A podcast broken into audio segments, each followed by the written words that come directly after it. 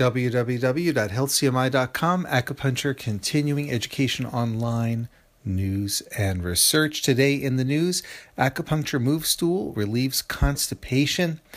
Clinical trials demonstrate that acupuncture relieves chronic constipation and produces greater long term patient outcomes than drugs.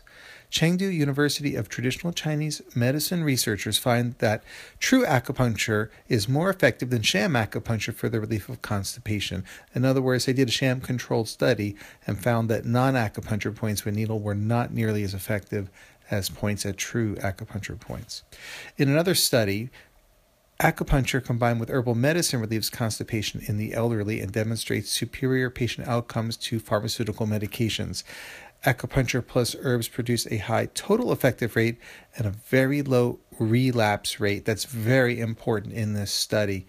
Again, go to healthcmi.com, look at the article entitled Acupuncture Moves Stool Relieves Constipation, published June 16, 2016, to learn more about the exact procedures in the study and how the results were achieved.